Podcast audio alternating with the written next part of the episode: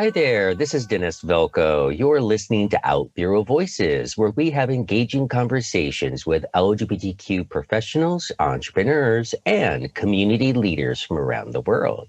And today we have author Tyler Davis joining us today. Thank you so much for joining us, Tyler.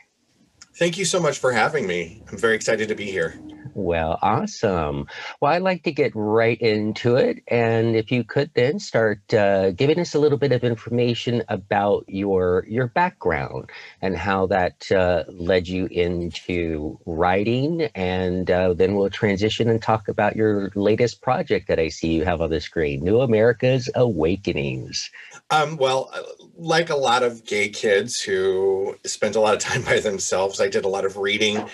Um, at a very early age and found my imagination was my escape. And um, I wrote my first book when I was in sixth grade um, on an old, old type manual typewriter with no electricity um, because my imagination was my escape. And uh, I just developed that throughout middle school, high school. Um, took that into speech uh, competition speaking uh, and writing speeches, um, and it just grew from there. Uh, that writing became a voice uh, that really was universal because people don't always listen to you speak, but they have a tendency to to, to read uh, a little bit more. You know, now it's it's 180 characters in a Twitter, but people do still tend to read more than they do listen. Mm-hmm. So um, I I really uh, just took that that uh, that medium where I didn't feel like I had a voice where I could have people listen, and I just translated it to the to the page, and um, I've written uh, several screenplays, short screenplays that have been produced, an internet television series, and um, now I also write um, uh, political pieces um, and blogs, and um, now I've got my book that's been released. Okay, so tell us a little bit about some of your earlier uh, writings. When you say you wrote a book, did you say sixth grade? yes, it, uh, and I remember it was called The Great Kidnap Caper. Uh, it was 75 pages, all me. Um, that was in sixth grade, and then I wrote my second uh, my second book. Uh, I, I, wrote, as most of us do at some point, if we're really honest, wrote some really bad poetry. Um, and then uh, in high school, I wrote another book. Uh, and then I kind of took a little bit of a break from writing and um, but when I came back, I started writing screenplays uh, more so than stories. I was never happy with with uh, the way my stories were turning out, and never felt like they were good enough. But uh, when I was doing screenplays, those those seemed to be um, more fulfilling for me because they were uh, you know having a, a, live action to it. Um, and then continued on with my blogging, and then I've I've written several other several other books, uh, but I never felt like they were what I wanted them to be. Whereas this this book, it, it was exactly where I wanted to be. Hmm. Okay. So, on your screenplays um, and, and, books in general, um, is there a bit of a common thread or theme to them? Um, all of my writing stems from uh, a basic question of what if. Um, and to me that is like the, the most important question in uh, for me personally in my art in my writing is what if? Um, so one of my screenplays that i did was called no red ribbons and the concept was what if a gay man was to die from cancer but nobody wanted to believe that it was actually cancer and that he was that he was passing from aids? And that struggle that a, a gay couple could go through having to deal with that. Um, so for me, the, the, it's always comes down to a what if. Well, in in the LGBT community, specifically, you know, gay men, and of course, knowing that HIV does not exclusively um, focus on the gay male population, but I can certainly see where that particular story has some merit. Um, during my divorce of a 17 year relationship slash marriage, um, you know, like a lot of people do when they're not happy. Um, I'll just say Trader Joe's French vanilla ice cream. If you've never had it, don't because it is addictive. It's so good. And I was eating a lot of French vanilla ice cream with my two to four cocktails every night and I put on a lot of weight. Uh, so my my comfortable weight is between 165, 168 uh, for my body frame, and I was up to two uh, 242.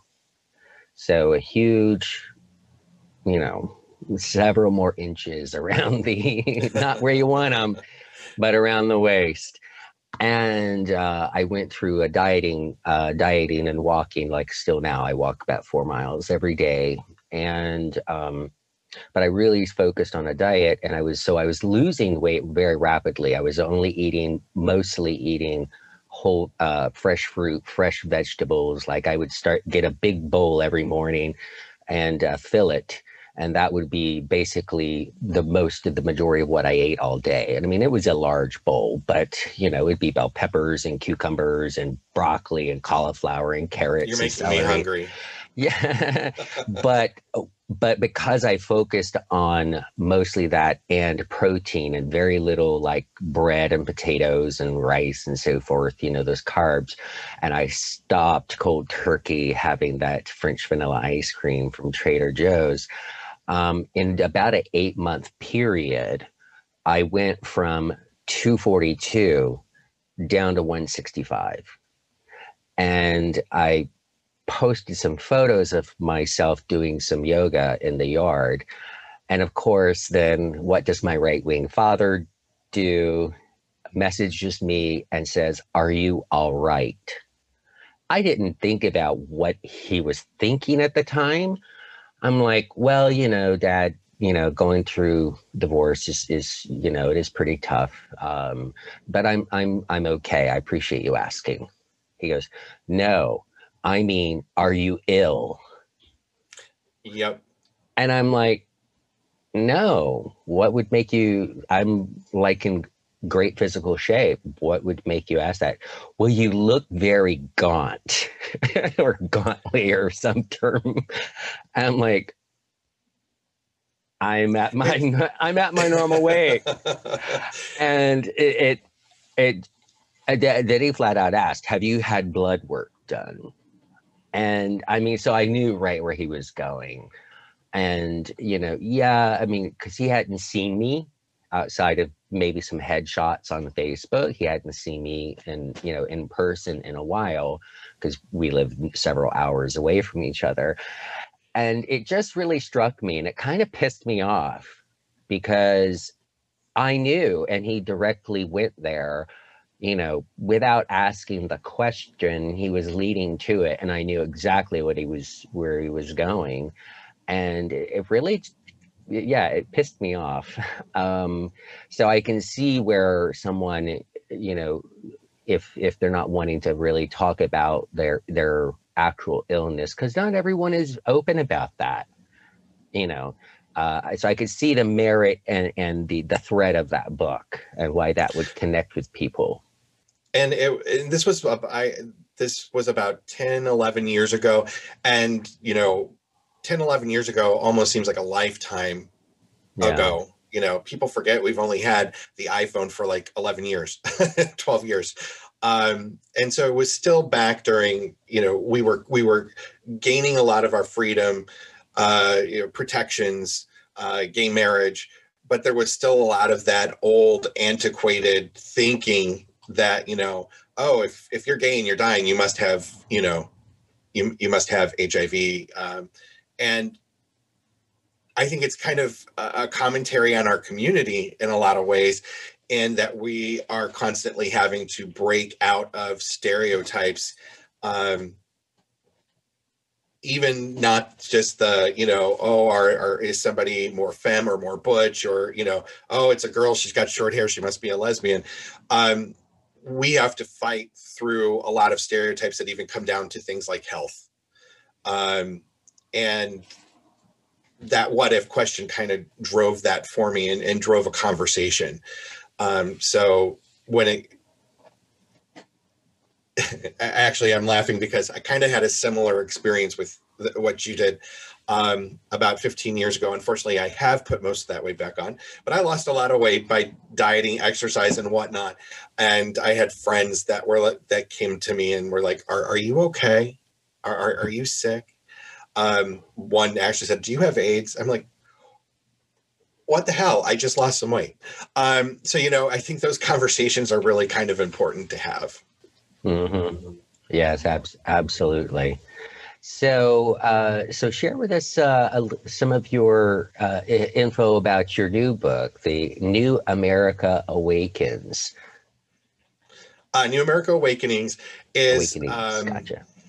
Um, it's an American dystopian novel uh, that a civil war has taken place after a contested election. Oh my! um, as we sit here and talk, and Congress is, uh, you know, the, the, House of Representatives are going through their second impeachment of Trump right now. Um, I, I, started writing this book back in 2015, and the question was, what if a, an authoritarian, uh, Christ, Christo-fascist regime took over the country?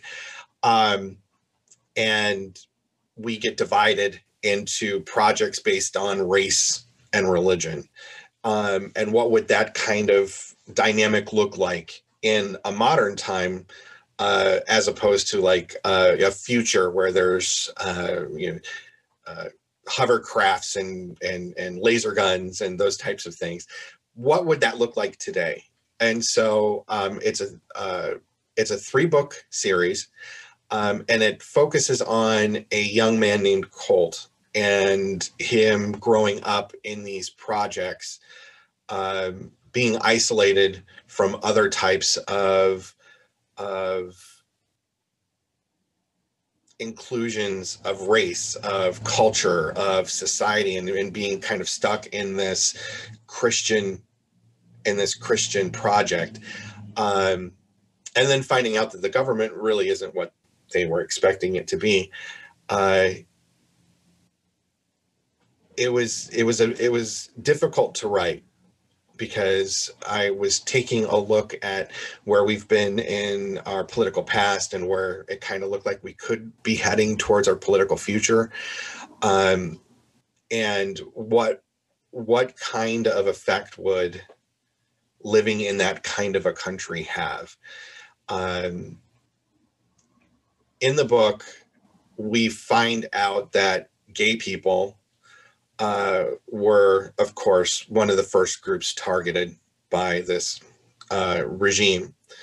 Um, and everybody is divided. The way you know who you are is because your boots have a strip of color on them, um, which goes kind of back towards um, Nazi Germany. Of course, the gay the, the gay people have uh, pink Christians had gold, Muslims have purple, the black population had uh, blue. Um, but it's really taking a look at what happens to our society when we lose the internet, when we lose uh, social media, and we uh, lose our basic freedoms. Um, and it, it, was it was it was a difficult book. It, has been a difficult book to kind of write. Mm, very interesting. And I'm sure through the unfolding of the current situation that we're in now, and kind of as you were writing that book, um, now you say you started it back in 2015, but you're currently, if I'm not mistaken, really uh, releasing it now. So, was any of the current and outgoing administrative um, body um, inspiration for the book, or was it a purely imagination? Um, I started it before Trump became the uh, Republican nominee uh, in 2015. So I started this before then, and I had to take uh, uh, uh about a three year break from writing because of a, a, a change of life. Um, so the majority of this was written well before, um, well before where we're at now. Um, I finished writing back in uh, December, January of 2019, 2020. And of course, it takes takes a long time to get through the actual publishing uh, phase, and it was put out in uh, it was released in November of of last year. Um, so no, a lot of this did not have any influence from what was going on now. It was it was kind of reading the tea leaves of where we where our, our politics were and where they were heading forward. Um, politics have always been a really important part of my life. So it was kind of like reading the tea leaves of, you know, if, if these things were to happen, would they look like this? Mm.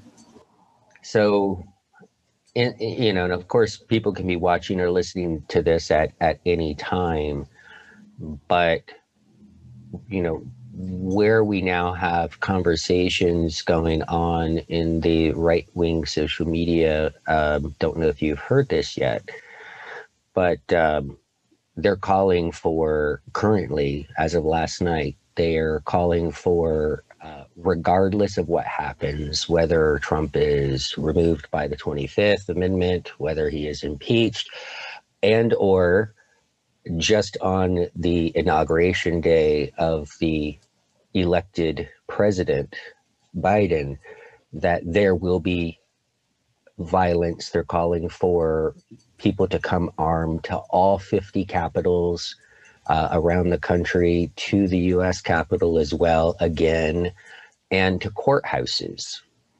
So, we in this next few weeks is going to be potentially quite volatile. And how you know, what are your feelings on that and and and how that relates to your book? Um, it's kind of playing out the way I imagined it would for the book. Um, that it's it's incredibly scary. Um, that we we're living in a time where um, you can go on Parler and you know uh, on social media and and recruit and schedule and uh, you know having this this uh, insurgency um, going across the country. So it's not a lot further from where where you know I my book uh, started from. Um, when I see this and what's going on and kind of who's in charge, you know, and, and how this is playing out, um, I think the reality, you know, my book is fiction. Um, unfortunately, about a, lot of the stuff that there's a lot of things in there that I've had uh, the pre-readers, uh, my pre-screeners uh, before it was even released, and they've been like, "Oh my God, how did you? How did this happen? You know, how do you? How did you get this right?" And it, it's not, it's not psychic ability, it's history and watching what's going on. And what we have going on right now uh, is, on one hand, singularly terrifying. If you're gay, it's really, you know, um, I think a lot of gay people right now have their their you know their antenna in the sky because they're like okay we see because we've seen this kind of of behavior in our lifetimes whereas i think a lot of of you know uh, heterosexual even allies have never had to experience uh, kind of what's that flavor of violence of you will do what we want or we will hurt you. Um, so, I mean, in a lot of ways, I think we are uh, a little bit better prepared than than those who have never had to go through that struggle. Um, I hope that the book doesn't become it doesn't become prophetic um, because after the Civil War, um, then there's an invasion a foreign invasion, um, and then that's when uh, the government fully takes over in the book. Um, but I think there's lots of great reason to be concerned with what's going on right now. Yeah, yeah. I'm totally with you there. so, so you say this is is this book one of a trilogy? I believe you mentioned. Yes, this is uh, uh, book one is Awakenings, and it's I it's it's kind of a coming of age story. Um, we go through three different parts in our lives. Uh, we go through the part where we have our beliefs that our parents give us, and we kind of accept for the most part um, until we become young adults. And then uh, we have to venture out, and then we find out that maybe the world isn't quite the way we we thought it would be. Um, and then we struggle, we rebel, we come up with our own beliefs, and then finally we settle into who we are. Um, and so these three books kind of follow that that pattern uh, for Colt uh, where he he goes with his beliefs of what you know he was brought up, the world that he lived in, um, and then the second book is really uh, about him discovering the world uh, that it that it's different than what he thought it would be. Um, and that's when a larger uh, the second book is going to have the second third book is going to feature the lgbt community uh, quite prominently uh, we speak to it in the first book um, but in the second and the third book, LGBT uh, community plays a very strong part uh, in the rest of the storytelling. Okay, very interesting. And are those is uh, are those uh, already in development? Oh yes, I'm I'm I'm in the middle of writing the second the, the second book. Uh, the whole thing's already mapped out. I already know where everything's going. It's just getting it down on the paper to a point where uh, that I I like what I see. I like what I'm, you know, I, I that I feel like it's telling the story properly. Um, and and I'm I'm hoping that it will uh, continue to be as good as as, as the as the first book. The first book uh, was named a uh, best of 2020 books uh, by in Enlight uh, uh, Bookhaven.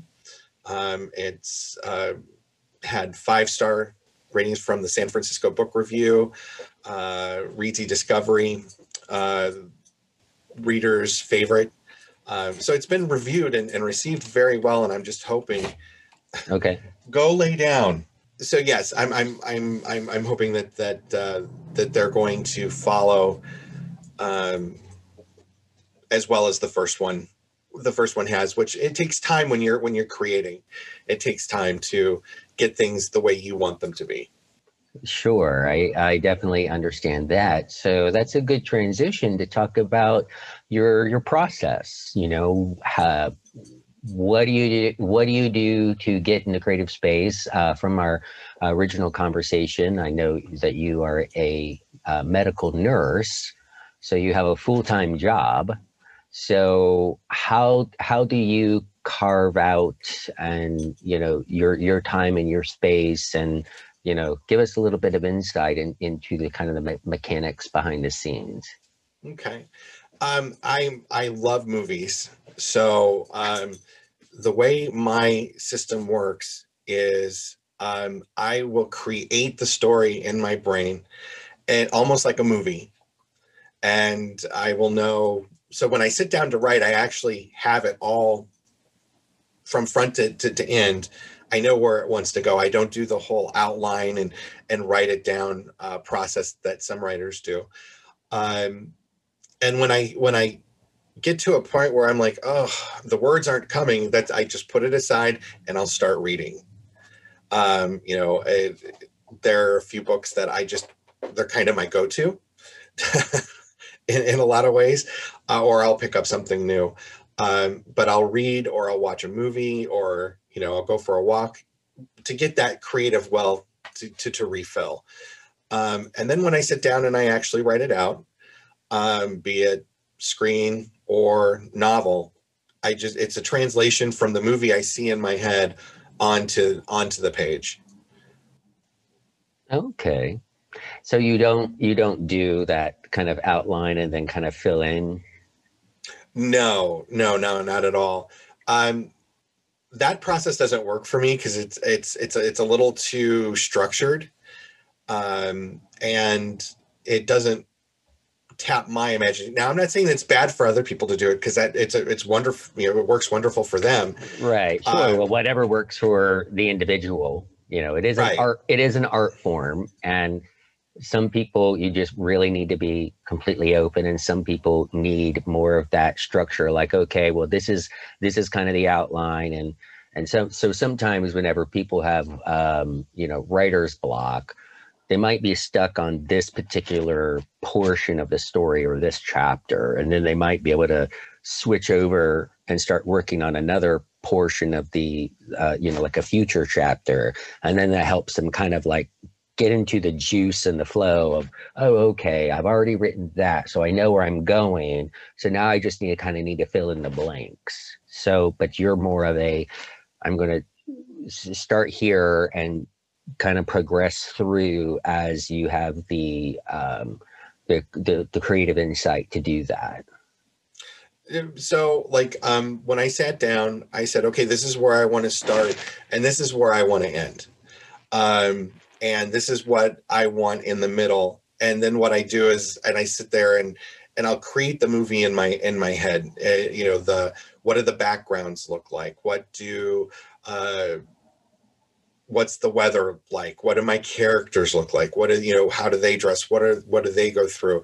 And at the end of the day it all comes down to the same end you know kind of the same end product of uh, of having a book. But for me when when i'm going through it and and, and having that dialogue or my characters are having that dialogue in my head um i actually feel like you know i'm hearing them.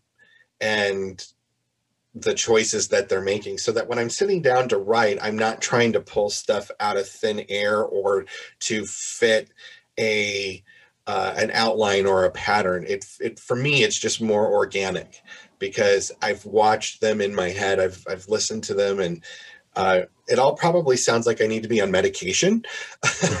no. Uh, but for me, that's just that's that's the best way for me to do it because I've tried the outline and it always comes out formulaic for me. Um, and I'm not a big fan of formula writing. Um, I know that there's a lot of money that's made out of formula writing, um, but that's just not how I like to tell my, you know, my particular stories. Mm. I don't know about you growing up, but when you're gay and you're having to hide in your community, uh, you spend a lot of time in your bedroom. And you imagine what life is like what life could be like or how you want it to be. And and so in a lot of ways when you're younger and you're you're doing that you're learning that. You're learning how to create in your brain the world that you wish that you could live in. And um I guess I just never let go of of that process, and it just always has stuck with me. Okay, well, great. Um, so, if you could maybe step us through some of the highlights of the the book. You we've talked about sure. kind of the general overarching theme of it, and uh, but you know, if you wouldn't mind sharing maybe some of the kind of key points along its journey. Sure. Um, so Colt is a 16 year old um, who is very much wants to do the right thing all the time. And uh, his parents uh, want him to be, you know, like most parents, they want their kids to be good, you know, good uh, citizens. They want them to be good, uh, make good decisions, uh, be moral. And um, through the book, he has to make decisions. And like one of those decisions is is um you know with religion you know what kind of christian does he want to be? Um in love what kind of man does he want to be? Uh, and he has to look through the future lens because his life the government kind of makes those choices for him and he has a friend, um, and his friend's name is Joey, and Joey uh, represents the part of us that never let go of the past, and um, they are just they're like brothers, Um, so it all starts out when uh, there's a bombing in his city, and he and his family are in their uh, hallway so that they don't get uh, blasted by the bombing. And when they come out, there are body parts in their living room. Um, and the the initial struggle or the initial combat is between Christians and Muslims. Um, that I did pull straight out of out of 2015 of when we were having those ish, you know, uh, right wing issues with with Muslims, and it starts there. And there is a character named Catherine. She is the villain in in book one. Uh, yes, the government is the big bad. There's a president that's the big bad, but in this book, it's Catherine. And I get asked this question quite frequently. Uh, did I use any real life influence on any of the characters? Like, uh, was Trump? Did Trump become my president? No, he he he did not. Uh, but the villain between us did come from a real life person, uh, one Miss Kim Davis, um, who should not be. Uh, most most people should know who she is. Um, so Kim, uh, I she, she was kind of the uh, groundwork for for Catherine, and Catherine wants to rise in power in in the project. She wants to, uh, she wants to be the religious leader. She wants to be the uh, the leader of the law as well. Um, and it's the battle between Colt and Catherine initially in in in this book. Um, where he's having to uh, he uses the he he gets caught saying uh, god damn it and he has to be he's whipped flogged in the middle of, of town um, and catherine just delights in the fact that he's being whipped and that he's you know and then it's this very public very shaming moment. Um, and that's really what makes him start to grow to question what's going on. That you can say this word and now you're you're publicly shamed. Um, so through the book catherine gains power but so does he um, and the battles that that, that they they have inside the, the project help define who he is where he's going and what's going on with his family Okay, very interesting. And so the project is kind of like a community. Yes. So um, what they in in the book, what they've done is is they've taken these smaller kind of communities and they've put walls around them and they've made them into like projects or boroughs, um, kind of like um, ghettos, kind of like what they did to um, you know the Jewish people, in hmm. in um, in Germany where they created these boroughs. And the the government says it's for everybody's safety that everybody's getting put into these projects because um, then if you're if you're with your own people then then there's not so much violence. Uh, but it but really what they do is is it helps to keep people under control. So right.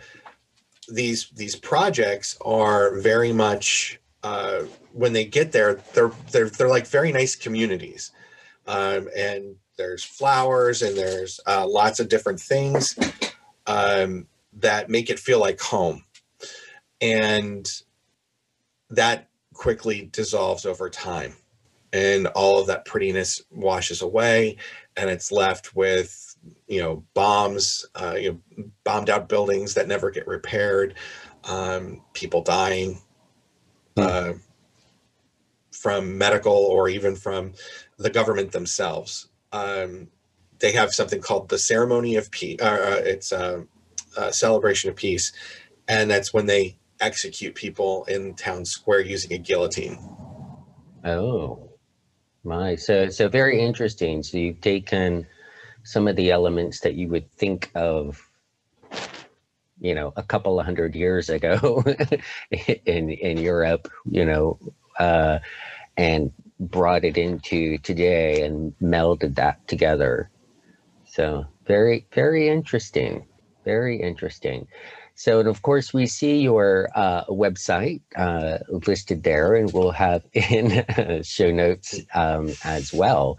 Um, so, is the uh, tylerdavisbooks.com is that the main location where people can uh, purchase your book, or what other for, what other places it might it be available? Um, it's it's available on Amazon, Barnes and Noble, um, pretty much any any online uh, bookstore. With the pandemic, uh, a lot of the stores are not carrying, you know, uh, bookstores aren't buying a lot of books because people aren't getting into those stores. So, uh, but pretty much any place that you go to an online bookstore, you can uh, you can order it.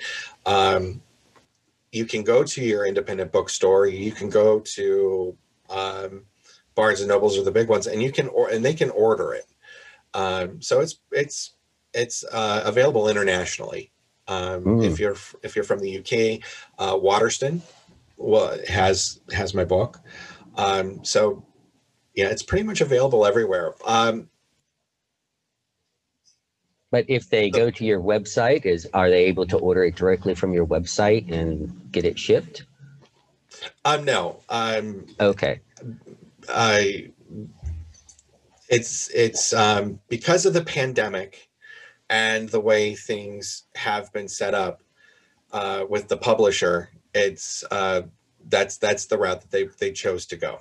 Okay. Well, those are certainly um, you know if you any mo- most of those uh, online sites will will ship to pretty much anywhere. So, uh, oh, so yeah uh, well, well, wonderful. Was there any anything else that you would like to share before we uh, close down and let our wonderful audience go about their day? I would like to to to speak to to those who um, have a voice inside of them that says that uh, maybe you're a writer or you're a painter or um, maybe you're just a you know a community activist that success is not written in dollars. It's not written in how many people follow your twitter account. Um, and success comes from when you reach inside yourself and you share with others if that's five people if that's one person or if that's 150000 people don't ever be afraid to share that light you have inside of yourself um, and share it. Share it. Right. Good words. And um, i i go by the kind of a statement of success is what you define it to be. So mm-hmm. It's not necessarily about the money or the car or the house or the whatever because you know you can have multi-million dollars sitting in your bank account and be miserable. And oh, you absolutely. and you could you could be living paycheck to paycheck but be happy. And happiness is success because most poor suckers out there don't know what happiness is. so, well, I'm so glad that we've had this opportunity to get to know a little bit more about you and your very interesting book. Um, I think you're going to have to work double down to get those other two out so that uh, folks can see where this is going. Well, uh, very interesting. I so much appreciate you taking uh, time out of your uh, week and day to chat with us today. I really appreciate you uh, taking the time to talk with me, and um, it's been uh, it's been a lot of fun. Awesome. Well, thank you everyone for staying tuned to this episode of OutBuro Voices. Be sure to hit that subscribe or follow button on the application that you are listening to this to or watching. We are on YouTube as well as 14 podcasting apps Stitcher, Spotify, iHeartRadio, Apple, Google, and about 10 others.